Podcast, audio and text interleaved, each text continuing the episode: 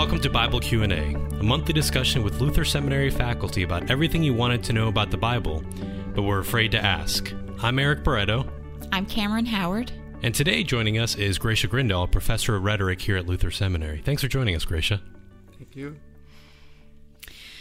Gracia, the Bible doesn't give us a lot of detail about what heaven is like. What can we know? Well, the major place we find out about heaven is in Revelation, especially the chapter 7 and the latter chapters, where you get this glorious picture of music and singing and worship that is deeply thrilling to me as I think about it, with the just glorious picture of light, music, the crystal stream. Those are images that make you long to be there, but it's very sparse when you get right down to it. Why do you think it is so sparse? What is it about Scripture that maybe not hesitates to talk about heaven, but is so imagistic, so poetic about its image, about its vision of the afterlife? Well, because you can't portray eternity and these fabulous, rapturous images in worldly things. I mean, it's sort of like just the nature of language can't contain or bear that wonder. It can hint at it and speak of it, and we know we're promised that if you think of the resurrection of the body and the life everlasting as part of what we believe. But there's nobody who's writing in the Scriptures who's had a picture of this that they could relate in any way to us as mortal beings. So if we're thinking about, say, the pictures in Revelation about streets of gold and huge walls and big gates, what do we do with that? What do we make of that? Do we just chalk them up to beautiful images, or is there something more there?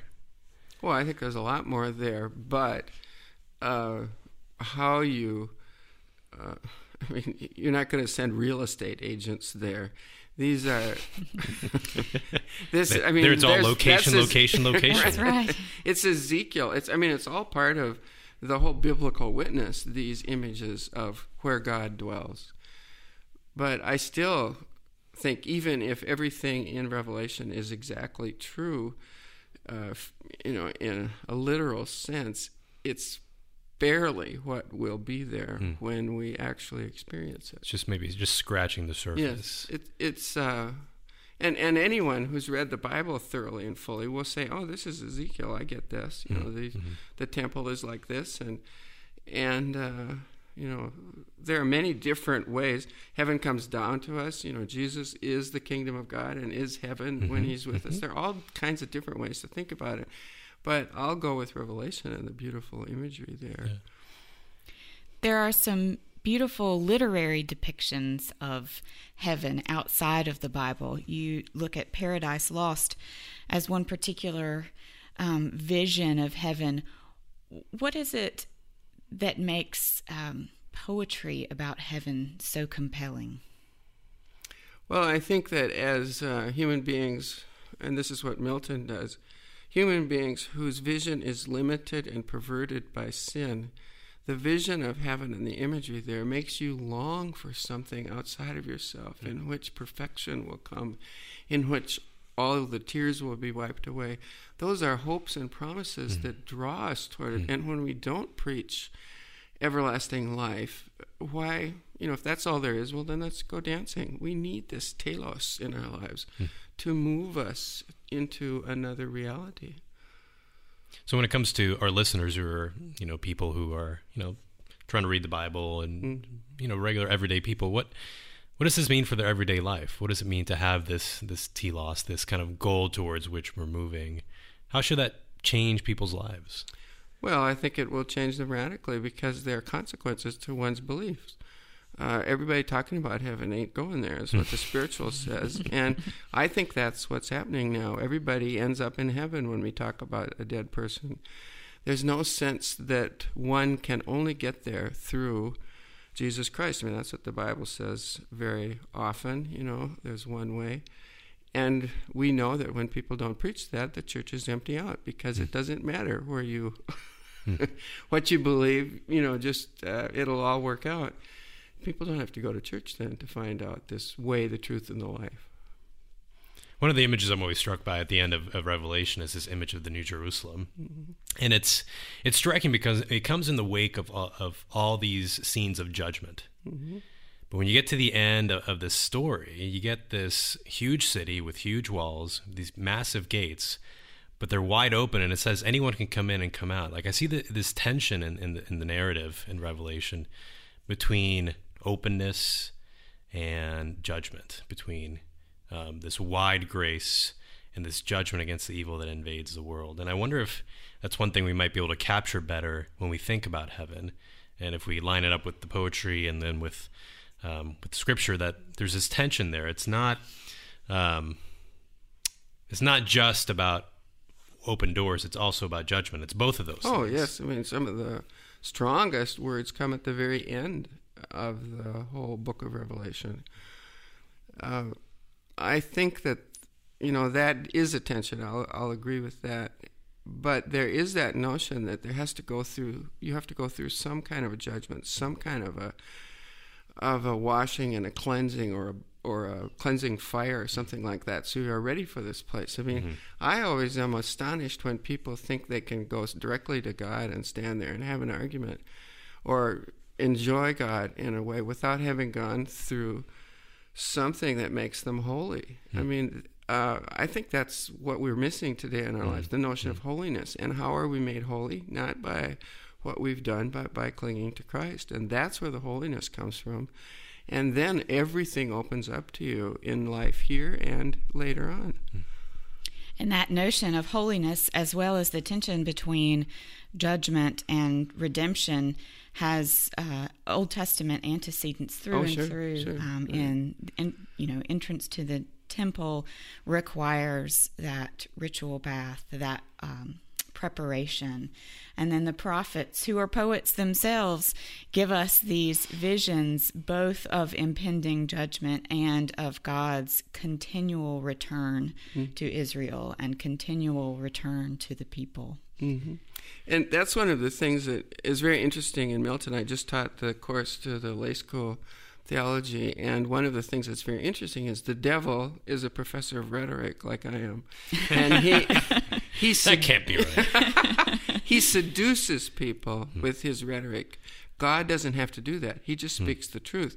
So if you are repelled by the picture of God, who says, for example, about the human race when he's talking to Jesus or his son, he doesn't ever call him Jesus, when he's talking to his son, he calls human beings ingrates, and people react against that. How can God say things like that? Well, Milton would argue he's not doing it in a sneering way. He's just speaking the truth.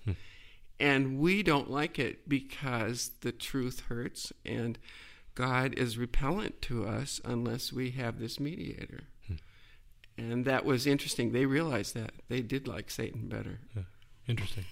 I think, to me, one of the biggest misconceptions about the afterlife that I see in a lot of popular Christianity, and we see in the wider culture, is this vision of kind of our souls being detached from our bodies, and then we get to revel in these clouds, and that it's a kind of otherworldly existence. And what I see in Scripture, especially I think in the book of Revelation as well, is an emphasis on the resurrection of the bodies, that our bodies are going to be with us in some sense. It's different, but still our bodies.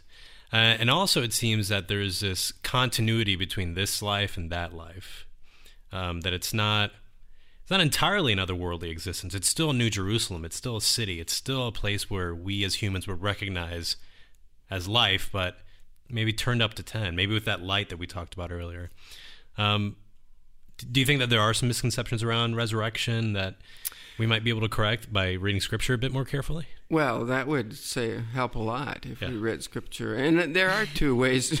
There's a couple of Bible professors, yeah. So it keeps us employed. Yeah, right. That's right. But one of the things that's there are two notions. Today thou shalt be with me in paradise, and then there's the waiting mm-hmm. in the tomb. And right. The tradition is largely the waiting in the tomb, but as Roy Harrisville and Don Jewell said when Don Jewell was dying, which one do you prefer? He said, I prefer the one in Mark. Right. Oh, no, it's which one is today thou shalt be with me in paradise. That's Matthew, yeah. I think. Yeah. So that there's, we do have these two possibilities, but waiting in the grave until Christ calls you is the one where hymnody goes more often, mm-hmm. and where I tend to go. My father loved this hymn where the hymn writer says, "Earth folds in her arms my weary frame." Mm-hmm. And beautiful. That waiting, he loved that notion. And so we do have two, but I think everybody gets into heaven really easy now. Mm-hmm. And I don't think that's helpful for the growth of the church. Yeah. One of my favorite moments in Paradise Lost is when Satan realizes that Adam and Eve will be imparadised in each other's arms. I think of that as a glimpse, a way that paradise or heaven manifests itself on earth in terms mm-hmm. of companionship. Are there other ways that we can glimpse heaven on earth? Well, I think we always say things like that. Paradise is, in a way, they're in paradise in each other's arms. They're remembering Eden, not heaven. In a way, they're remembering what it was like before sin. And I think God, in the sexual relationship and in our other relationships, gives us kind of a hint of that. But sin is always there, ready to corrupt all of those things. I mean, Satan, when he sees this, is defeated. Again, he's defeated throughout the whole book when he realizes that God has been more clever than he, but he has corrupted this as well. But we have many places where we say that was a hint of heaven, and I fully understand that and agree with it. Yeah, there's a sense, I think, in which we often incorrectly assume that heaven means the kingdom of God means heaven. Those two things are one and the same thing. And I don't think they're exactly the same thing, but I think when Jesus announces the presence of the kingdom of God, for example, in the Gospel of Luke, it's wherever he shows up, the kingdom of God is there. And I think there's a sense in which the gospel writers are talking about, a sense in which we can experience this foretaste, this sense of what it's like to be in God's presence in a palpable, tangible, and real way. That I think we can lean on in everyday life. I think that's very important, that when, he's promised to be with us always, and then at the end as well. So I think that maybe preaching today to people that when Christ is near, one senses the need to worship, to repent and bow down and say, when you are with Christ, you are as near to heaven as you can get. And I would prefer that kind of a relationship talk to say that when Jesus is there, in your life, called into your life, things will change and directions change because you have a new being in Jesus, which is one of the things that heaven will do. I mean, my mother, a pastor's wife, would sometimes say, if I have to go to heaven and those people are going to be there, I don't think I want to be there. And then someone told her, but they will be changed. And she said, oh, and then so will you. So will you, yeah. That wasn't all good news. And that's why, we're so interested in the self, and we want to continue the self forever. But in the Christian faith, our self is killed, and we're made new in Christ Jesus. And there's where heaven begins, I think. Paul Gerhardt, the hymn writer, talks about that. When I am with Christ Jesus, my heaven is begun. So maybe in the end, the promise of heaven is that we're all going to be changed. And all drawn near into God's presence. Right. And that's why the resurrection of the body, whatever that is, it's absolutely impossible to speak of that in anything but poetry. But the change will be to our benefit, but it will also be hard.